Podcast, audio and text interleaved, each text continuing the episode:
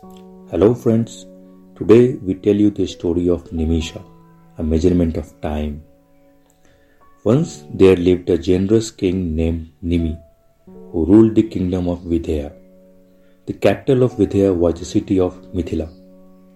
One day, Nimi decided to perform a yagna and requested sage Vasishtha to be the chief priest. The sage, however, declined I apologize, but I have a prior commitment with the Lord Indra that same day.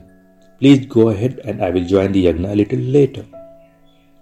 Nimi requested Sage Gautama to start the yagna so that Sage Vasishtha could take over when he arrived. As fate would have it, Nimi forgot to inform Sage Vasishtha about the time of the yagna.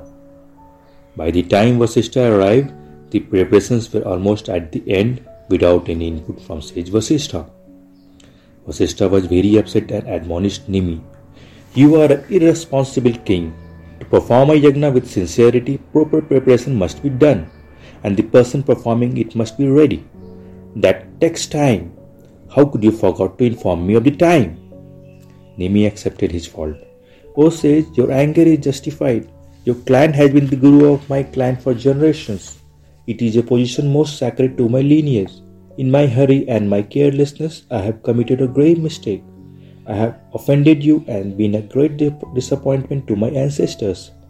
This offense is so great that I do not wish to live any more. The sage became thoughtful.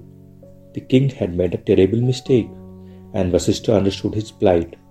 The king continued, O sage, I have just one request. Help me so that I may see the world through the eyes of my subjects and be with them every day and even after I leave this perishable body.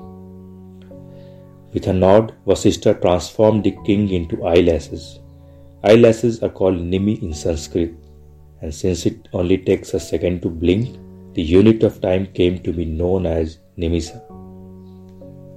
End of story.